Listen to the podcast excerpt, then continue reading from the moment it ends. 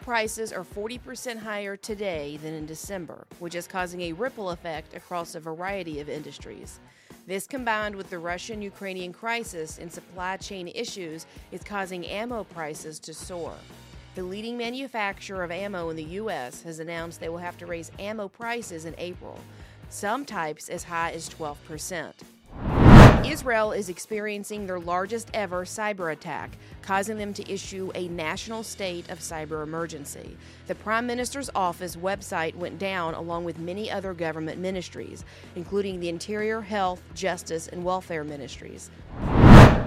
Five Russian soldiers captured by Ukraine are telling a story that is sure to irk President Vladimir Putin. They went on to say that the equipment they were provided was constantly breaking and that Ukraine was destroying Russian forces. They say they were lied to, believing they were heading into a training exercise and not war. They have apologized for acting like fascists and say that Ukraine has treated them humanely, providing them food, water, and warm clothes. Finally, a survey shows that Americans are nothing like Ukrainians. Nearly 40% of Americans said they would flee the country rather than fight to defend it.